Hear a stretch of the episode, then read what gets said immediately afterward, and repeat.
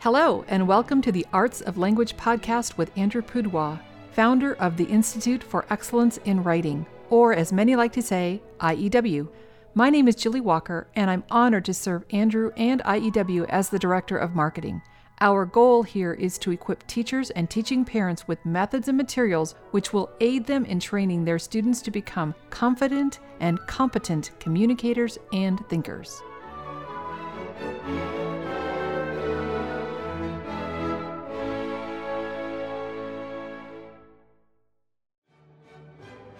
Hello there. I am pleased to introduce to you Carol Topp, author of Microbusiness for Teens. She was our guest at a live IEW webinar a few weeks ago. Today, we are playing for you an audio talk that she gave at a homeschool conference 30 plus microbusiness ideas for teens and parents.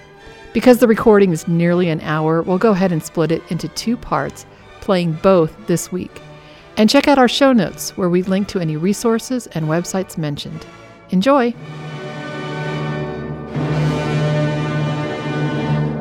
Another spin on old, lots of lots of um, micro businesses, especially run by the guys, are uh, mowing grass. But you can expand that, new twist, and add things. I don't know if you have mole problems here, do you? Yeah, we have bad mole problems in in Ohio, but but mole eradication can be a great sideline business, and also um, cleaning up after dogs.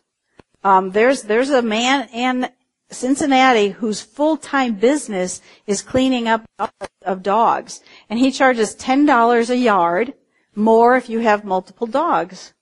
Not a nice business, but but lucrative. What do you think? Poop 911 on your street. See? Yeah, I've heard, other, they come up with the funniest names. Just do, Google doggy cleanup there. You, you know, you get a good laugh for a couple hours that way. But yeah, uh, because there are people who are, you know, are working full time and it's, it's all they can do to get their lawn mowed. But if, if you're hired to mow the grass and you find out they've got dogs, oh, for an additional fee, I will clean up the dog stuff before I mow your grass. For an additional fee, you're doing extra work for them. Now, a lot of people are interested in sports, so how about some microbusiness ideas that are sports related? Um, here again, we got to be a little careful about safety issues. So maybe insurance. I have a chapter in my book called Running a Microbusiness. It's got the girl on the front cover, kind of an orange covered book. Sometimes you can add insurance to your homeowner's insurance. You can add small business insurance, like home-based business insurance to your homeowner's insurance if you're, if you're quite nervous about this kind of stuff, okay? And you should be concerned, I'm not sure nervous, but concerned. Okay, coaching or refereeing a sport is a good microbusiness. Hang on a sec, I'll get to you in a minute. Is, is a, is a good, um, potential microbusiness. Um, offering spirit wear, like, which means the, um, you know, the, the colors of your favorite team, or especially locally. If if uh, my local swim team would have loved to have somebody come and sell T-shirts in the colors of our team. We, we being a swim team, a local swim team didn't get as much attention as the high school football team. So your student might be able to go to um, places that don't have somebody meeting their spirit wear needs. And I, I, know I've seen kids that will do those parachute bracelets. You know what I'm talking about? Parachute cord. Yeah, just do them in the colors of the different teams and they would sell them at the football games or the swim meets or something like that. Photography that's sports related is also good. I will photograph your kid on the sports game or the team, the team pictures, something like that. And also equipment care and cleaning. I, there might be more here. Email me, write a comment if you think of a sports related microbusiness. What did you have? What did you have in mind? Self-defense classes if you're skilled in martial arts. That's true. That's true. That'd be pretty cool. Um, or, or even just um, a little more like tutoring, but in a sport. Like I, I know people that you know, like there are people that will check out your golf swing, right? Or your I know a student, he was good at baseball and he would work with younger kids. Uh, their swing their swing was wrong, that kind of thing, and just work with them. Or I have hired um, uh, older kids who were on the swim team and very good at a particular stroke to work and give my daughters a few lessons because they just could not get that butterfly, you know? It was just a weird looking stroke and they, she was not doing it right even though I had her in lessons. Couldn't give her the personal time she needed to get her, to get her butterfly right. So those kinds of things. Great micro business, sports related. I sell electronic books. This card is just a way to deliver the electronic book for you. This is one of my giveaways. So electronic books, they still have a sales tax issue. Ohio and 26 other states add sales tax to electronic products. But anyway, I have to pay sales tax when I sell an ebook. yeah, it didn't used to be that way. But anyway, at least I don't have inventory with an ebook. But anyway, books can be a good product-based business. Jewelry. A lot of girls um, think about starting jewelry businesses, which which is which is uh, good if they are creating very unique jewelry. So this one, he was a guy. He came up to my booth uh, at a homeschool convention recently, and he showed me what he did. He would take wire, usually gray or black, his guy colors, and and he would show me the rings he made, and he, I think he made some bracelets. I said, "Those are really cool. You should sell those on Etsy." And he said, "What?" he was a guy. I didn't know about Etsy, and so I had to introduce him. Y'all know what, guys? You know what Etsy is? This wonderful online craft store is really what it started to be, but now it's this wonderful place where you can sell your very unique designs, but you're dealing with shipping. Okay. But anyway, um, other things I have seen done are resale clothes. Again, in the video, you'll meet Libby, who started a micro business shopping and reselling clothes. Okay? And designer clothing and accessories. Again, it needs to be pretty unique. When I, um, when, when I present this, I had to fly here from Ohio, so I packed lightly, but sometimes I will bring along this candle that um, was produced by a kid named Hart Main in Ohio, and it's a man candle, meaning it has manly scents. His sister had started selling candles, but they had girly scents, so he wanted ones with manly scents. So the sample I usually bring you, so you just have to imagine this, is uh, New York style pizza. And it smells like pizza when you burn it. He also sells candles that smell like dirt and freshly mowed grass and grandpa's pipe and very unique candles. And he's very successful because he took something very common and put a very unique twist on it. And guess what candle company is now selling candles with man scents to them? Yankee candles. Yeah. Hart started it. Cake pops. Yeah, made with cake, cake mix and shaped into a lollipop and they're really good and addictive and probably loaded with calories and sugar and fat. Okay. this is the most, these are the most unique ideas I have ever come across. Chicken diapers. Do you put diapers on them? Do they stay outside? They stay out in the chicken coop though? They don't come in the house? Like this chicken, this is in somebody's house, in their living, but see why they need a, you know why they need a diaper, right? I also saw, I put it on, I saw it on Facebook recently, a little chicken harness. Like I guess people put a little, like, like a leash, a dog leash or dog harness and do you walk your chickens? Do you walk your chickens? No. I don't know with their pets. So anyway, might put webs. Well, then the jewelry store cleaner had to, they only had a few hours overnight, but, yeah, and I asked about, you know, like, do you clean up after the tarantula? I don't know. Tarantula's not as bad as chickens. I almost guarantee you that. Okay. Any questions or comments? I think I hit about at least 30 ideas. You can, you know, you can take any of these ideas, adapt them, think about them, try them for a little while, change your mind, try something else. Yeah. Okay. And we might get to that. That's, I, hope, I wrote a whole book on that. I will try to give you my spiel. Let me give you a few pitfalls to avoid. Starting with a partner. You talked about these kids making a movie together. Now that's okay if you're just doing it for fun, mom, but don't ever, as a minor, form a partnership with another person as a minor. Uh, it's got legal implications that are horrible. Okay? Um, I don't even like partnerships for adults. Unless you're going to hire a lawyer, write up the partnership agreement, and you're a group of professionals like lawyers or doctors or accountants who don't trust each other begin with, so they have partnership agreements. I say partnerships, business partnerships, are like being married, but you're not in love. Because that other person can commit you to debt and can spend money without your permission, just like marriage. Okay? so please avoid partnerships. Please avoid just going into business with friends. Maybe siblings is okay, but do not go into business with your friend because you won't be friends anymore as a teenager. Okay? Wait for adulthood and have a couple businesses under your belt before you agree to work with a partner. I've never heard a good partnership work out, other than something like a law firm. Okay. Okay, pitfalls to avoid. This is hard to, there's a man candle. See what kind of issues Hart has to deal with? I love this picture. And he can see he's still kind of a young guy there. He, he was so popular, his candles went viral, and he had to hire, can you see that gentleman in the back there? That's one of his grandfather's friends to help him manage the business so Hart could go to high school. Right? So he's got to deal with inventory, shipping, sales tax. I just want to encourage this. Don't stop if you have a fabulous idea like Hart did with these manly candles. But um, what's that one? Mongolian style barbecue scent. I don't want that in my kids. Ooh, ooh. Anyway, I, I don't I don't necessarily want to discourage you if you have a great product, but just realize there are extra challenges if you're going to run a product-based business as opposed to a service-based business as a teenager with a micro business. Also, please avoid copyright infringement.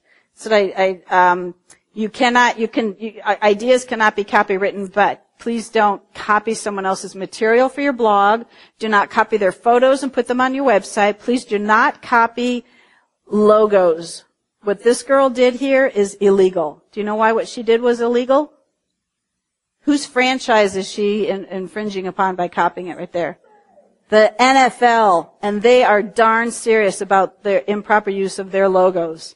That San Francisco logo is, belongs to the San Francisco 49ers and she did not have permission to copy that. To get permission to copy a logo, to be a licensed, uh, you know, uh, what do they call them? To, to, to use the, the licensee to make products with the logo costs, I don't know, thousands, millions. I actually emailed her, this was up on, on her Etsy page, and I emailed her saying, gosh, how'd you get the NFL's permission to use their logo on your cute shoes? Well, she never emailed me back, and it was kind of my nice way of saying, you don't have the NFL's permission to use the logo, so stop doing it. If she had just put the colors, would that be okay? Yeah. If she had put the word San Francisco, is that okay? Yeah, maybe even 49ers, but definitely went over, stepped outside of the legal, legality of using it when she put the logo on. So don't do it, kids. Okay? Don't do it. Also, if you're going to use somebody's words, you must ask permission to quote them. You Must ask permission. You do not have permission to. Um, avoid debt. We talked about that. Avoid some licenses. Be careful about food, health related. We talked about childcare. I could put that up there. Um, you know, um, and be careful about zoning. If you're going to run a business, and especially if customers are going to come to your home, be careful about your zoning laws. You may have to go get zoning permission. I'm zipping through this. Um, I've got some resources, a, a podcast called Dollars and Sense. Why don't you start filling out the green slips? For those who came late, Elena's going to give you some green slips. I, I do appreciate any feedback you, feedback you have for me, just about, you know, what you heard me say, or what microbusiness you, you recall, or what you're thinking about. Um, so I have this podcast. Oh, the reason I want the green slips back is we'll do, we'll do some drawings. I have some videos and ebooks for you. Okay. So on the podcast, I frequently will talk about microbusiness in some aspect. So you could check out dollarsandsenseshow.com. I am running a convention special on the books, um, uh, which includes the hour-long DVD. So come, come visit, talk to me, take a look at the books. They work really well in a homeschool co-op. I've taught it uh, in a homeschool co-op. Really enjoyed it. Each student ran their own micro business, but yet they came each week and talked about the next chapter in the book and what they were doing in their micro business and how to help each other and network each other. Here is my website. In terms of the taxes question, write down teensandtaxes.com. That's another website I have. It gets a lot of hits on April 14th and 15th. um, a lot of hits on those two days out of the year. So in general, the, the taxes, you're, it, it, gets a little complicated, more so than I can do in five minutes, but I did write a book, Teens and, Teens and Taxes, and also this green book, appropriately green, Money and Business in a Micro Business, covers the taxes a lot. But basically, when your teenager runs a business, there are three taxes that they need to be aware of. Federal income tax, we all know about. Okay, if they make more profit, the, the threshold for a teenager um, filing an income tax return, you can write this down, $6,100. That would be profit or wages. If they make more than $6,100, they will owe federal income tax. That uh, changes every year. That, that 6,100 is the same as the standard deduction for a single person. They can still be a dependent on your tax return. They have to file their own tax return though, if they're working a W-2 job or, or a micro business. The second tax they have to worry about if they're running their own business is self-employment tax, which is the same as Social Security and Medicare for self-employed people who run their own businesses. That's 15% of their profit over $400.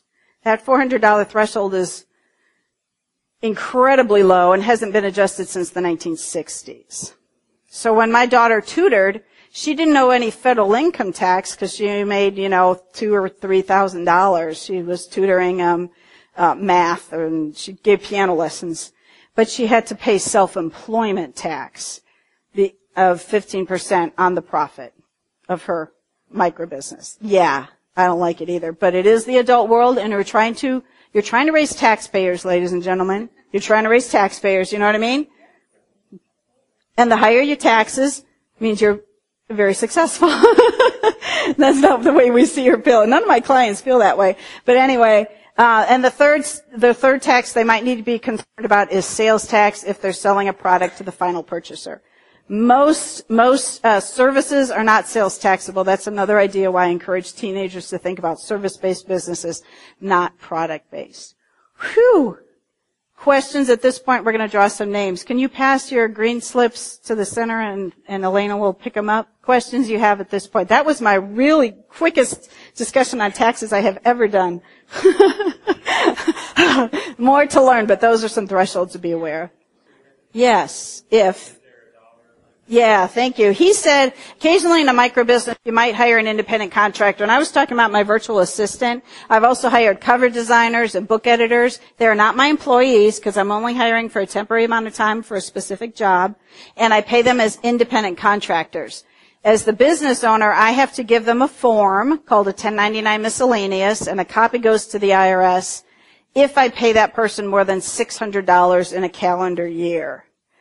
If your teenager works for somebody as an independent contractor and they get this 1099 miscellaneous at the end of the year, maybe you thought they were supposed to be an employee. I've got a lot of stuff. They've been kind of scammed, if you will, or at least uh, there, there are legitimately teenagers who work as independent contractors, but realize then if they get a 1099 miscellaneous at the end of the year, sorry, I'm going into my tax prep CPA mode here, they're going to have to file a separate tax return called a Schedule C, which is the business tax return, and report that 1099 miscellaneous income.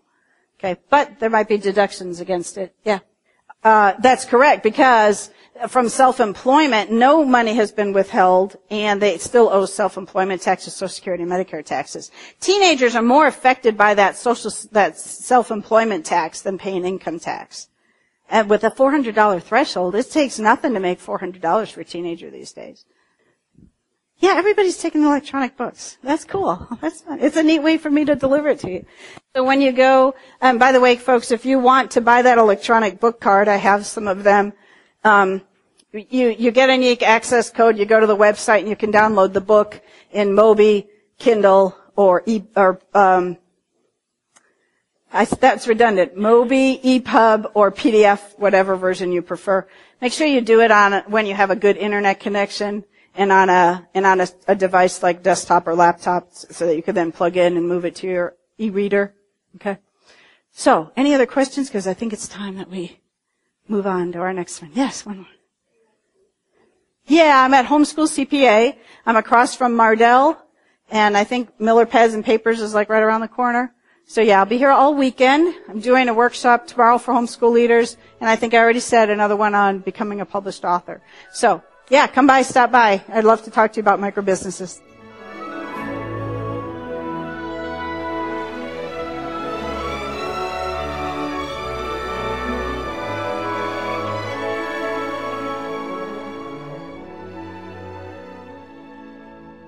Thanks so much for joining us.